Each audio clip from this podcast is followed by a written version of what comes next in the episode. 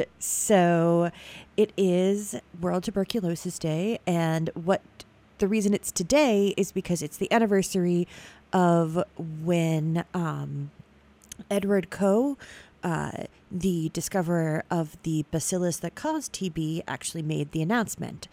And so um, after the show, you can go to the Evidence Based Radio Facebook page uh, where I do post throughout the week as well.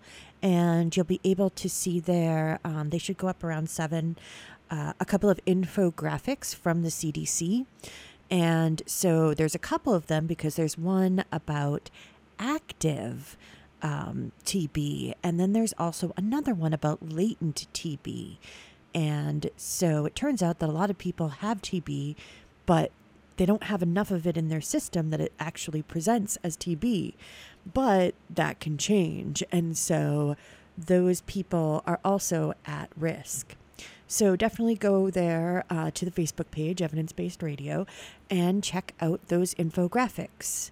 I love infographics. They're pretty much my favorite way of uh, visualizing data or showing data. Um, graphs are pretty awesome too, but I just love a really well done infographic. Um, and these ones are pretty good. So, anyways, let us actually get into tonight's stories. So, I wanted to lead off with uh, this short little uh, snippet of a story about UFOs just because I thought that it's a really great reminder that most UFOs have a pretty mundane explanation. So it turns out that in Chattenden, um, Chattensden, uh, England, some people had been seeing strange moving lights. And of course, they thought this might be a UFO. And that's not unreasonable to think, you know, moving lights, lights in the sky, that's what a lot of people say UFOs are. So I'm not saying that that wasn't a vaguely reasonable um, suggestion. However, of course, generally not true. Um, or rather, almost certainly not true. And um, in addition to that, the local paper, the Derby Telegraph, actually notes that there was an uptick in people searching for the word UFO on their website. Well, again, as I mentioned before, it turned out that there was a very simple explanation. A traveling circus had arrived in Derby and was using spotlights to light up the night sky. Now, if you've ever been on uh, 91 at night uh, coming back towards the Northampton area and um, getting off or passing the Northampton airport, you can see spotlights there sometimes. And, you know, if you didn't know that they were spotlights from the airport, they can look pretty creepy. I've seen them a couple of times and been like, what on earth? Oh, oh, it's the airport. Um, and so it turns out that Unfortunately, this is another case where it's just something extremely mundane, not at all anything uh, to worry about. Now, again, I have noted that I'm not opposed to the idea of alien life. And in fact, I think it's almost certain that there is life somewhere else in the universe. But I'm also fairly certain that it is not visiting the earth. And so that is something that I'm I'm pretty sure about. And um, it turns out that actually, when uh, neuroscientists and psychologists have looked at the um, subject of eyewitness accounts, since that's what most UFO sightings are, they're simply someone saying, I saw something it turns out that eyewitness accounts they're not what they were once cracked up to be. They can be riddled with mistakes, they're influenced by the present, and otherwise they're kind of useless. Um, it turns out that they're very easily changed. Um, and I've talked about the fact that memories can be very malleable before. And so, in the end, a lot of UFO stories come down to the refrain of, I know what I saw, Well, unfortunately, neuroscientists are here to tell you that no, you don't. Um, unfortunately, you don't know what you saw. Humans are pattern seeking animals, and we also tend to not think about how our view of the world, especially our view of the world through our eyes, is mediated so much by our brain. Our brain is doing so many things to take the information that's coming into our eyes and make it into what we see. Um, it's not like a camera where the eye is just seeing the light coming in and it's interpreting that perfectly and it's just a one on one kind of thing. There's all sorts of problems with blinking, and when you move your eyes, being able to see a smooth swath as you move your eyes is actually quite an impressive feat that the uh, brain has to handle. And of course, when you see things like optical illusions and other forms of trickery, it's easy to see just how easy it is to fool your brain. And so, yes, you can see something weird in the sky, but chances are that is not actually a UFO. It's either something mundane or it's just a trick of the light or a trick of your mind. Um, and again, it's unfortunate because I think aliens would be cool. Though I did want to finish this up um, with talking about the uh, sort of possible silver lining to all of this, uh, not having aliens out there, because uh, in case you haven't heard, Stephen Hawking, um, who is, of course, a very famous physicist, is also apparently a grumpy old man in some respects.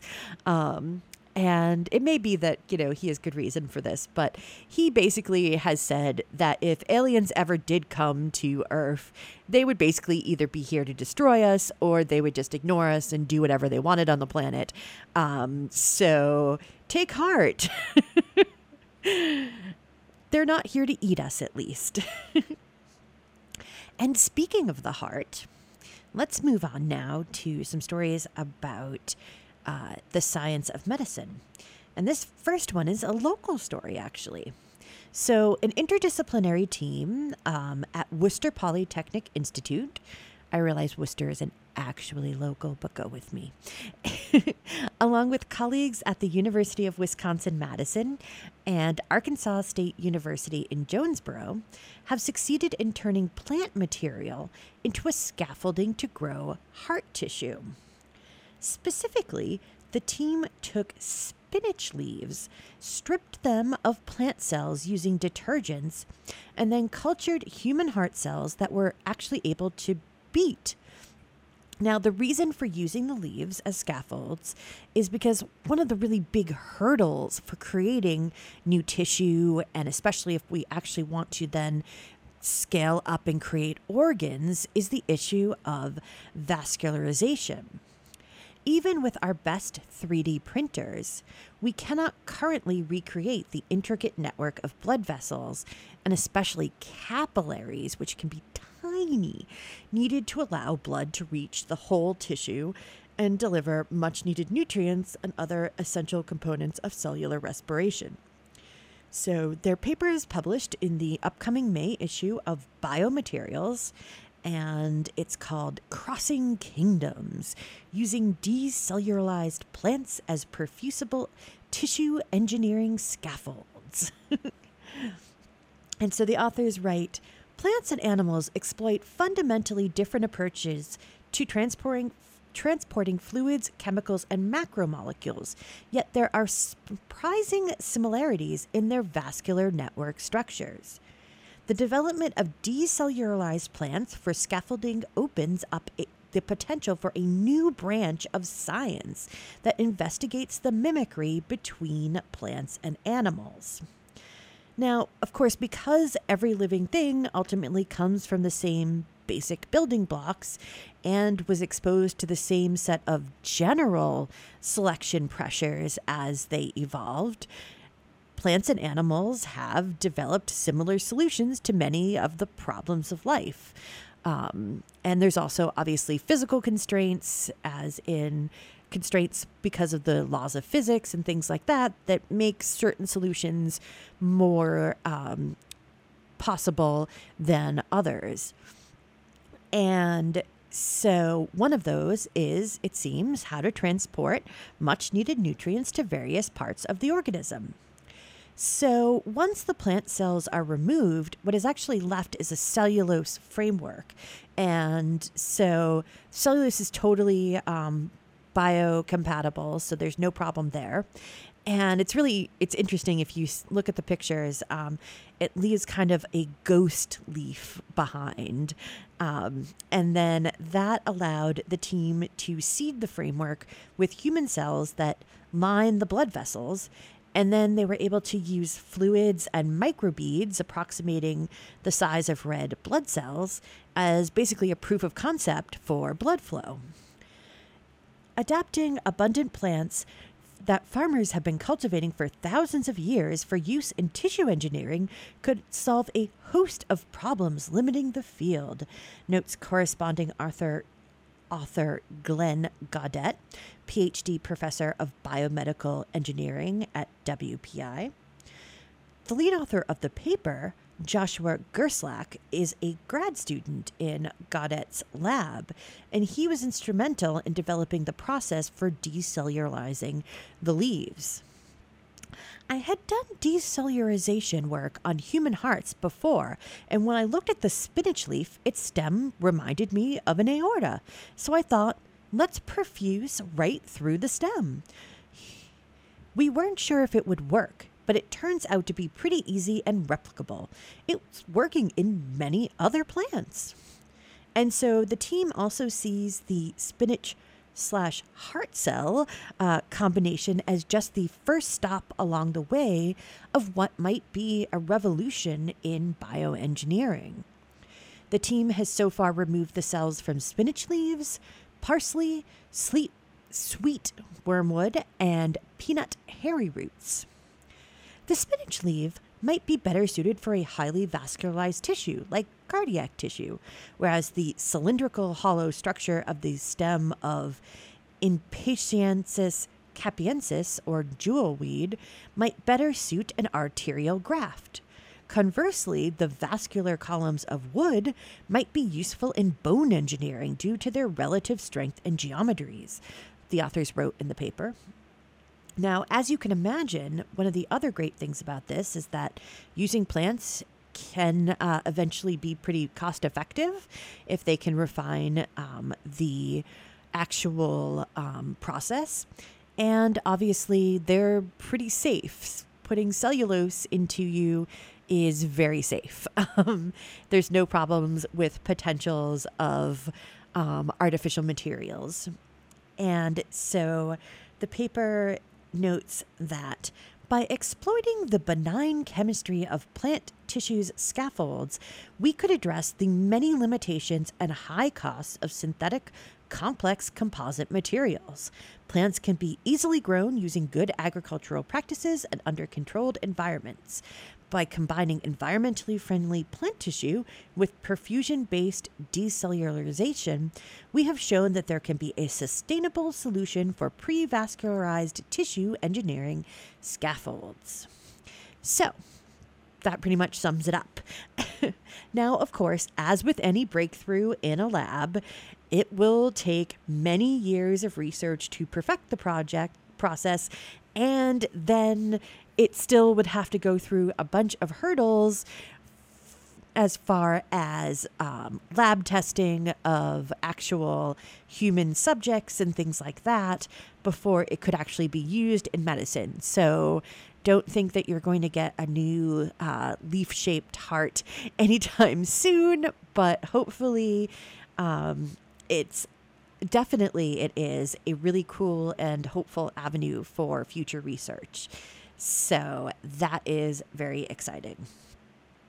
Okay, so the next thing I wanted to talk about is the cancer study that it's been very big today. I'm pretty sure I read about it yesterday um, to start, but um, there is a new study out that basically, a lot of people are reporting in a way that is not actually. Um, they're they're doing this sort of lazy reporting thing that that makes me very unhappy.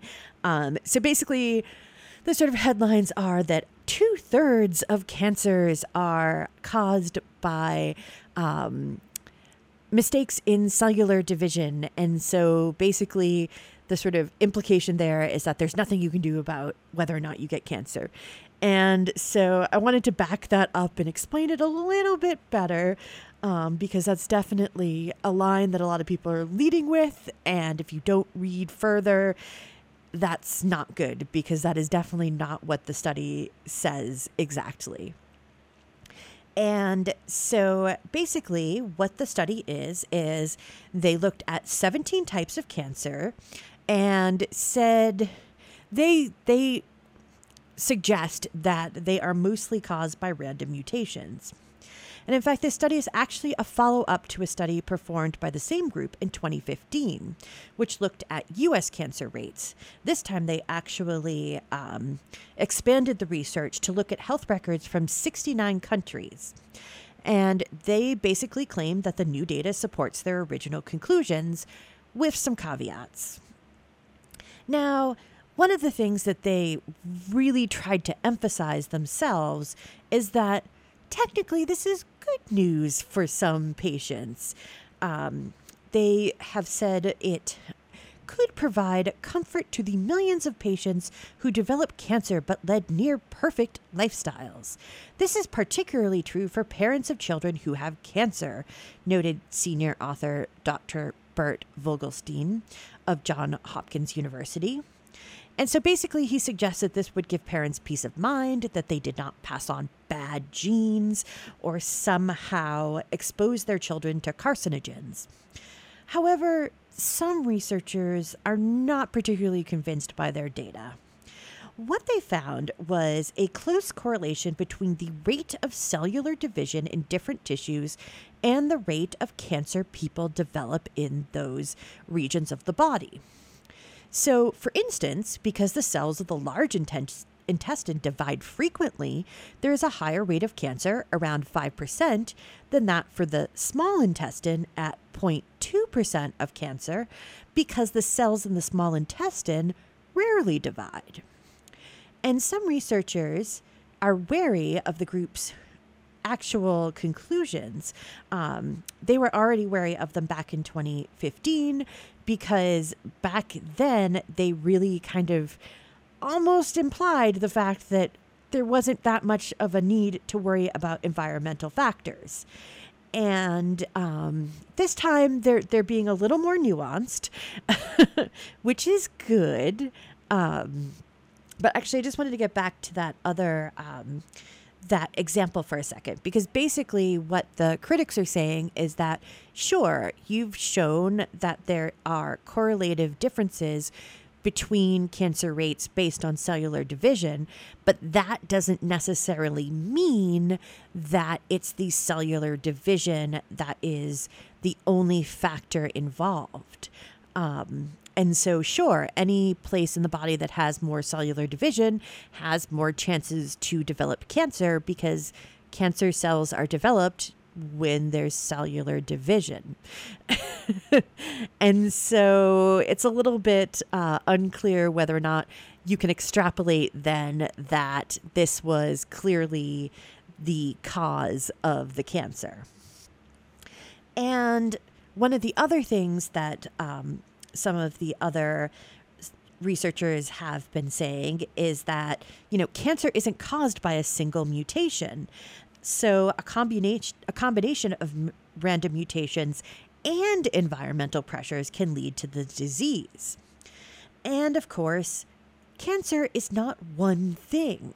So they also found the diff- that different cancers have a different ratio with at least 60% of skin and lung cancer being down to environmental factors, while prostate, bone, brain, and lung cancers had only a 15% or less chance of being caused by environmental factors, according to their analysis.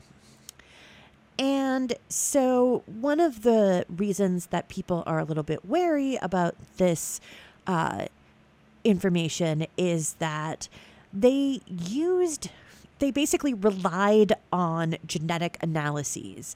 Um, and so there was one database in England that they used that was had a lot of really robust data, but it was basically genetic data. And so they said, well, we could tell by looking at the genetics of the cancers whether it was caused by, um, you know, mutations during cell division or environmental factors or hereditary or um, heredity.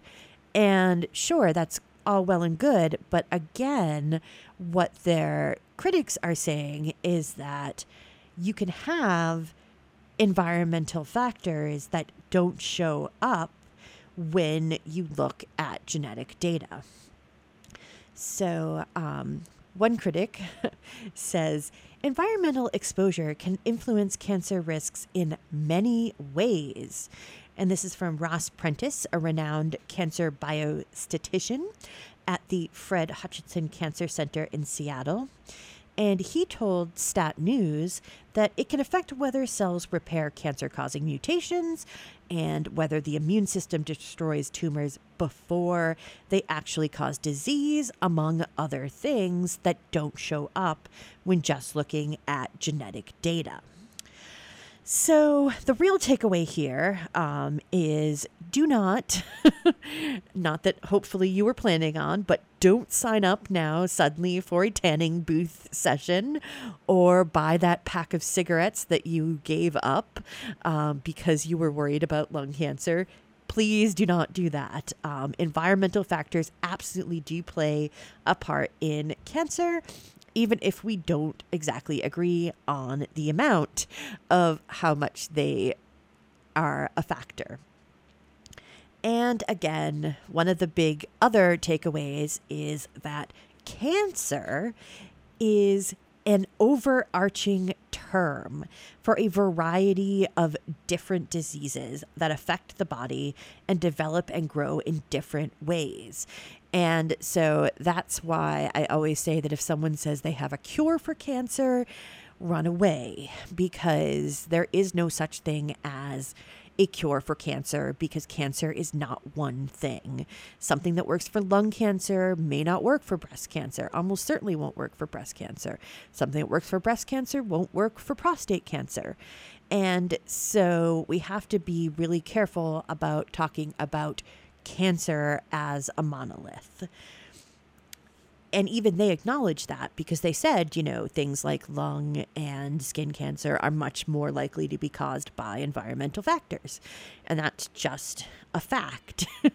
and so definitely don't take this as a uh, license to go and do whatever you want. Okay. And so now let us move on to a new uh, study from psychology. So, the results of a recent study found that violent video games do not actually affect empathy. Now, this is a result that personally I didn't find particularly surprising. Previous studies of video games were largely designed to measure short term responses. So, trials were designed by having the subject play a game and then immediately testing the subject on their empathy and aggression. And of course, showing again, rather unsurprisingly, that with that there was decreased empathy and increased violence. I'm sure you've seen at least one angry gamer video at some point um, where they're screaming or throwing their controller, but that's in the heat of the moment. So, this new study actually used fMRI imaging to compare the neural response of a group of male regular video game players versus a control group of those with no experience with violent video games and who did not regularly play games. The gaming group consisted of men who played first person shooter games such as Call of Duty or Counter Strike for at least two hours a day for the previous four years, but who did refrain for at least three hours before the study began. And so the study was conducted in Germany and published in Frontiers of Psychology by Dr. Gregor Szycik of the Hanover Medical School and his colleagues. And they found that there was no difference either in response to a psychological questionnaire or in fMRI detected brain activation between the gamers and non gamers. And so the researchers were actually surprised by this result. Um, they really thought that it was going to show that there actually was a difference, um, but they did not. Um, and so what happened was that they looked at this as sure, there's a short term response, but the long term response is very different. And so it doesn't actually affect people overall. And so what they said was we hope that the study will encourage other research groups to focus their attention on the possible long term effects of video games on human behavior. This study uses emotionally provocative images. The next step will be for us to analyze data collected under more valid stimulation, such as using video to provoke an emotional response. And of course, like I was saying, I know several people who play games on a regular basis, and so this didn't really actually surprise me, um, but it is definitely good to see some actual research challenging the notion that playing video games changes the ability of people to feel empathy and control their aggression. Even if they do drop or even throw a controller every once in a while. Um, and of course, no discussion of video games and attitudes is complete, in my opinion, without talking about sexism. And here, too, it actually turns out that there doesn't seem to be, at least when researchers look, a big correlation. So, a 2015 study, also in Germany, of 824 gamers concluded that there was not a link between sexism and time spent playing video games. Despite the fact that there are few positive portrayals of women in video games, and despite the fact that women are often women often complain of poor treatment, especially in multiplayer games, I suspect that this has more to do with the anonymity afforded generally by computer interactions rather than the games themselves. And so women are often abused in any kind of online forum, regardless of the subject. Um, unfortunately, anonymity does tend to bring out the worst in a lot of people. And so, a new study published in Frontiers of Psychology of a sample of French students actually found that religion was three times more likely to be associated with responding to a sexist question than time spent playing video games. Now, there are multiple issues with the study. It involves self reporting, which is notoriously unreliable, um, and it also um, judged sexism with just a single question, um, but it does seem to support prior research. To gauge sexism, the researchers asked the students to rate from 1 to 4 whether they agreed or disagreed with the statement, a woman is made mainly for making and raising children. And so there actually was a rather large association between this belief and time spent playing video games, but crucially, this was a there was a small effect size which is very important in science to distinguish between those two things. Um, effect size is definitely, at least in a lot of people's opinion, more important. Religiosity, on the other hand, had both a large association and effect size correlating with sexism. So, yeah. Um, even though it seems very intuitive to me that gaming uh, definitely increases sexism, it doesn't seem yet that the uh, research bears that out, so I'm willing to concede to the research. Okay, we're going to take a break and then we are going to be back and talk about the fact that researchers think they've found a new thing that the lungs do. So hang on. Hi, I'm Charlie. I fight fires and I save lives. My name's Renee. I'm a cardiologist. I save lives. My name's Anthony. I'm an EMT. I save lives. You don't have to be a professional to save a life.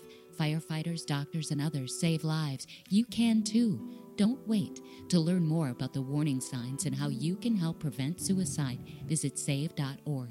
In a crisis, call the National Suicide Prevention Lifeline at 1 800 273 TALK. Alcohol poisoning is caused by binge drinking large quantities of alcohol in a short period of time. Very high levels of alcohol in the body can shut down critical areas of the brain that control breathing, heart rate, and body temperature, resulting in death. Alcohol poisoning deaths affect people of all ages, but are most common among middle aged adults. In the United States, an average of six people die every day from alcohol poisoning. Most of the deaths are among men. States and communities can support proven programs and policies to prevent binge drinking. Healthcare providers can screen all adult patients for binge drinking and counsel those who do to drink less. Don't binge drink. If you choose to drink, do so in moderation, up to one drink a day for women or two drinks a day for men. To learn more, visit cdc.gov slash vital signs. Hi, my name's Leo, and I use he, him, his pronouns. Hi, my name's AJ, and I use they, them, theirs pronouns. Did you know that sex is your biology and gender is how you identify? You can't assume someone's gender based on their clothes, based on their hair, based on their voice, who they hang out with, who they're attracted to. My gender isn't your business. Ask me my pronouns. Brought to you by the PVPA Student Group for Gender, Sexuality, and Diversity. Creative Valley is a show where I, DJ Spence, get the opportunity to talk to the fascinating creatives of the Pioneer Valley. From authors to performers, artists to game designers, bands, and musicians, you'll find them all on Creative Valley. Sundays at noon on Valley Free Radio 103.3 FM Northampton or online at valleyfreeradio.org.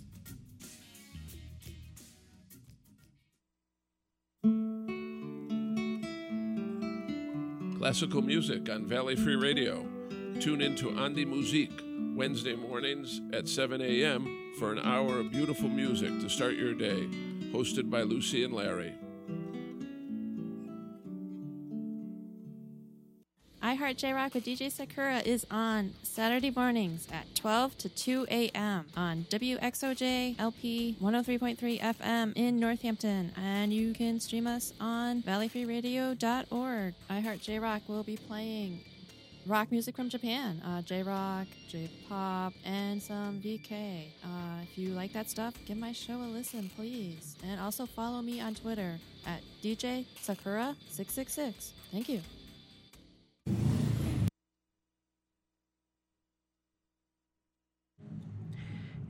And we are back. And so, yeah, I mentioned before the break that um, it turns out that our lungs are way more interesting than we once thought. So, if you've ever contemplated your lungs and thought they weren't doing enough for you, um, it turns out that probably they are, and we just didn't know it. And so, what the researchers have discovered is that in mice, um, though they suspect this will scale up to humans, the lungs are not only being used to oxygenate the blood, but they are also the nursery for most of the platelets that are produced in the mice's body. So, this finding definitely suggests a more sophisticated view of the lungs, that they're not just for respiration, but also a key partner in, formulate, in formation of crucial aspects of the blood, says pulmonologist Mark R. Looney. So it turns out that this isn't a wholly new phenomenon. It's been known for some time that the lungs produced a limited amount of platelets, with platelets forming with platelet forming cells called megakaryocytes having previously been detected in the lungs. But researchers still believed that the majority of the production of all components of blood red and white blood cells, along with platelets, which are instrumental in clotting, were produced in the body's bone marrow by a process called hematopoiesis. But now they think the majority of platelets may be produced in the lungs instead. Now, of course, you're probably thinking at this point, why do we not know basic things about our bodies? Why do we keep hearing about new things being found? Well, it turns out that some of this stuff is really hard to observe, especially when it goes against perceived wisdom. Um, nobody was really looking for blood production in the lungs. And so the researchers, whose work is reported in the journal Nature, actually discovered this um, by using a new technology called two photon intravital imaging. And by the way, this actually also was used this week to sort of quote unquote accidentally discover a new role for the cerebellum, which is one of the most studied regions of the brain. So again, we're still learning. And so initially, this set of researchers had been looking into the interaction between the immune system and circulating platelets in the blood. And so the process of intravital imaging actually involves the use of green fluorescent protein, or GFP. Now, GFP is actually one of the most important tools in modern lab based, um, especially animal studies um, and biology studies. It's a protein originally derived from jellyfish and other bioluminescent creatures. And so, what they do is they insert it into the genome or the gene to make it into the genome of animals in certain parts of them so that it will fluoresce and they'll be able to track things. Um, and so, they were using mice that had been genetically engineered to produce GFP in their platelets. And so the team was able to use the new imaging technique to visualize the behavior of individual cells within the vessels of a living mouse. And so this led them to discover a larger than expected group of platelets producing platelet producing megakaryocytes in the lungs. When we discovered this massive population of megakaryocytes that appeared to be living in the lung, we realized we had to follow this up, says Emma Lefrançais, one of the team from the University of California, San Francisco. It turns out that the platelet factory in the lungs was pumping out more than 10 million platelets an hour, more than half of the mouse's total volume.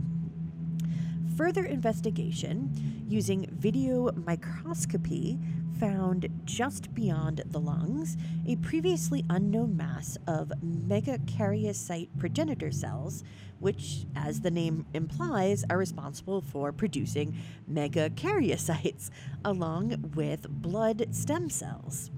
And so it turns out that they probably start in the bone marrow, but for some reason, yet undiscovered, they then traveled to the lungs in order to set up shop. It's possible that the lung is an ideal bioreactor for platelet production because of the mechanical force of the blood, or perha- perhaps of some molecular signaling we don't yet know about, noted Guadalupe Ortiz Munoz. The team then conducted a series of tests to probe the extent of the interaction between the cells of the lungs and the bone marrow. So they first took a set of lungs from a mouse that did not have fluorescent cells and grafted them into a mouse with the gene. They soon found fluorescent cells beginning to populate the donor lungs, confirming that the cells are most likely created in the bone marrow, but then migrate to the lung tissue. They then took lungs from GFP enhanced mice and transplanted them into mice with low platelet counts. they found that shortly after transplantation, there was a large uptick in platelet production as the cells in the lungs activated to try to restore balance to the animal. And in what I consider to be the most interesting test, they then went a step further. They transplanted GFP gene perfused lungs, which meant all of the cells in the lung had that GFP, into mice with bone marrow that lacked normal blood stem cells. And what they found was that the GFP cells were soon to be found in the bone marrow. And they were producing not only platelets, but also a variety of blood cells, including several types of immune cells. These observations alter existing paradigms regarding blood cell formation, lung biology and disease, and transplantation, said pulmonologist Guy A. Zimmerman, MD, Associate Chair of the Department of Internal Medicine at the University of Utah School of Medicine and a peer reviewer of the paper. The findings have direct clinical relevance and provide a rich group of questions for future studies of platelet genesis and megakaryocyte function in lung inflammation and other inflammatory conditions, bleeding, and thrombotic disorders and transplantation. And so, one of the things that they talk about is that this could have implications for things like lung transplants um, in humans. So, they will need to sort of look and see if that if there's something that they've been missing that's impacting um, the ability of people to accept lungs and things like that. Um, and also, it adds to a growing body of evidence that stem cells in general are much more mobile than once believed. We're seeing more and more that the stem cells that produce the blood don't just live in one place but travel around through the bloodstream. Perhaps studying abroad in different organs is a normal part of stem cell education, notes Dr. Looney. And so, yeah, that is a very cool thing where basically we had no idea that this was going on. And so, um, again, GFP. Uh, if you have never looked into some of the studies that have used it, it is it is amazing. Um, the ability of researchers to insert the gene for producing GFP into different organisms has really, really revolutionized the ability of us, of researchers to track, you know, the expression of a gene. So, um, if you attach it to a next to another gene, and then you basically are able to see where that gene moves because the other cells that have it will fluoresce. And so it's pretty amazing. Um, and it does not hurt the animals in any way, shape, or form. So, um, you know, some people have probably been a little bit wary about uh, quote unquote glow in the dark kittens and things like that, or mice, but it doesn't hurt the animals at all. Um, and so it's definitely really helped revolutionize um, our ability to deal with and to study medicine. And so it definitely um, should not be underestimated. Okay, so now that we've talked about really awesome things, uh, like finding new ways to grow heart cells and new things that our lungs are doing for us, let's talk about something slightly different, which is a little bit of overhyped uh, technology associated with health. And so clearly, I love science, technology, advances in modern medicine. I mean, that's what the show is about. Um, but one of the other things, like when I talked about the issue of, um, when I talk about the issue of the uh, cancer article, is that I don't like things being overhyped or explained badly. Um, and obviously, it's something that I try and combat with this show. And one of the things that I think was extremely overhyped is the whole project of smartphone apps to help with healthcare goals. I'm also generally skeptical of the sort of fitness tracker uh, apps that are all the rage today, or the actual physical trackers. Um, and of course, in a previous episode, I noted the real privacy concerns related to those trackers. Um, and of course, there's probably also a host of privacy issues that go along with these apps on your phone that are supposed to help with healthcare. But this isn't about that. This is actually um, about the fact that um, there have been different attempts to create a connected world of health information that have not been particularly successful as of yet. And so, this is a study in last week's Nature Biotechnology, and it looked at the use of a particular asthma health app to engaging its success in helping researchers gather data about the disease. What they found was rather dismal results. Now, the lead authors, Joel Dudley and Eric Schadt of Icahn of Icahn School of Medicine at Mount Sinai, actually reported a potential conflict of interest as they should because they have stock in the company LifeMap Solutions Inc., which created the map. And yet, even with that potential for potentially having a uh, positive outlook, rather than uh, being objective, they still found results that were dismal, as far as I'm concerned.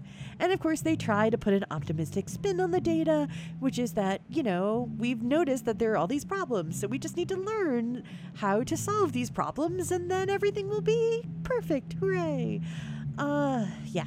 Unfortunately, it's a rather high hill to climb to get to a place where that app could actually be useful for research and um, by extension, a lot of these apps probably have pretty much the same issues.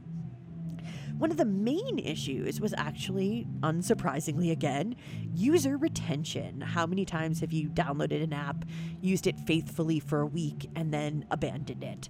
I know I have on many an occasion faithfully played a game or did a thing and then completely abandoned it and haven't used it since and look at it guiltily occasionally when I sync my iPhone um, to my computer. So, this particular app was designed with Apple's own ResearchKit. Not only registered low retention, but also selection bias, missing data, and data security issues. So, the, this particular app was meant to help monitor and control the participants' asthma related symptoms, as well as contribute to a database of information concerning statistical information of the participants. And according to Ars Technica, the app took information from the user on a daily, weekly, and also less frequent milestone surveys. It also fed the user information about the disease and gave them reminders relevant to controlling their asthma. So, Apple actually made a big reveal of this app, and so it was downloaded initially by 40,683 users in the US. Now, of those people, only 7,593 actually agreed to enroll in the study itself. But of course, then the number of those who agreed, who actually participated, ended up at only 131 people who managed at least a week's worth of surveys and a six month milestone survey. That is a 1.7% retention rate, and that's only if the data set was meant to end at six months. And then there was the problem with the cohort that actually did persist. So, compared to a cohort study conducted by the Center for Disease Control and Prevention, the APPS cohort was younger, wealthier, more educated, and more male, which means the data would be frankly useless in extrapolating onto a larger population. And not only were the demographics an issue, but the users also had a higher rate of asthma related hospitalizations and emergency room visits when compared to the CDC cohort.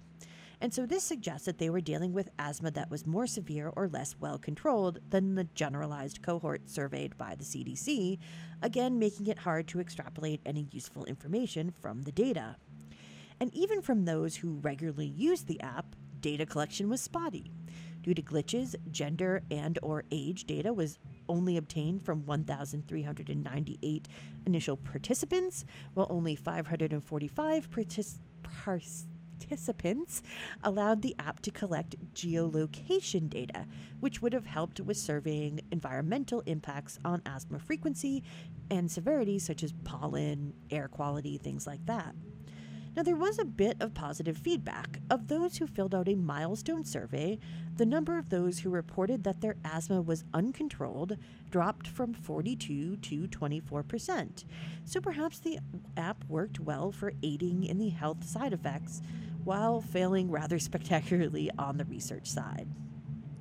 Now, one suggestion that the researchers had uh, seems like a possible solution, which is to combine a traditional type of clinical trial with an app. They also suggested that this would be best for research that can rely on passive data, such as movement. So, for now, I think it's pretty much back to the drawing board, and uh, for now, we need to keep relying on old fashioned trials until the bugs are worked out of the program. Okay, so finally tonight, I want to switch gears and talk about a new physics theory um, because it's definitely one of those things that if you only read the headline, it's going to sound incredibly weird and insane. Um, but it actually does have some theoretical framework to it that is uh, not insane, I promise. So, the new theory was published in the journal Physic- Physical Review Letters and it suggests that there is a portal linking the standard model, which describes the particles that interact in the physical world, with the so called dark forces of physics, such as dark energy and dark matter. Now, the important takeaway here is that this isn't a portal like in a sci fi movie or a time travel movie. This is a portal on the quantum level. So it's, you know, quantum sized. And so basically, the problem is, as you may know, the standard model is great for interactions in the macro world, the world of you and me. Um, but it really doesn't cut it when we try and extrapolate it to the entire universe and to things on a very small scale. So that's why we talk about uh, the standard model, and then we talk about how quantum physics is weird and nobody understands it. Um, and so the other thing is, of course, that there's clearly stuff out there that we know exists, we can see the effects of it, but we can't tell the materials that are causing it. So, researchers from the Institute of Basic Science in South Korea have a new study suggesting that it may be that there's something called, or what they call, a dark axion portal responsible for connecting the world of the seen and unseen. So, previously, researchers had suggested two other kinds of portals vector portals and axion portals, which correspond to two different theoretical particles, the axion and the dark photon. Now, axions are thought to be a very light particle, which kind of help resolve and fill in some of the gaps of the standard model. Um, nothing to see here, a little bit of hand waving. Um, and the dark photon is, as advertised, a dark version of the photon we know, the particle that is responsible for visible light. So the current theories suggest that these particles may be linked by a kind of heavy quark that is, importantly, a dark charged particle, allowing it to couple with a dark photon. The dark axion portal suggests the first meaningful connection between the two physics, which have been studied separately. It connects the dots, said lead researcher Lee Hye Sung. This will allow reinterpretation of the previous data and potentially make a breakthrough in the axion and dark photon searches. And of course, while this is yet another unintuitive idea for the moment, the bonus of this theory is that it has real potential to, potential to be experimentally proven. Much of theoretical physics is plagued with theories that are very elaborate and complete, but lack any way of being proved. Whereas this one, the researchers are now actually going out and trying to figure out uh, experimental setups that they can use to actually test whether or not this is real. So, hey, this might actually become something that's real, which is more than we can say for things like string theory. Ahem. And with that, um, that is all the time we have. So, do stay tuned for civil politics, and I will be back next week with more science news. Thank you for listening to Evidence Based Radio. Sure, humans can be a little weird at times, but take it from me, I'm a dog. And a person is about the best thing that can happen to a shelter pet. So if you want to learn how you can be that person, get down or visit theshelterpetproject.org. Brought to you by the Ad Council. I Heart J Rock with DJ Sakura is on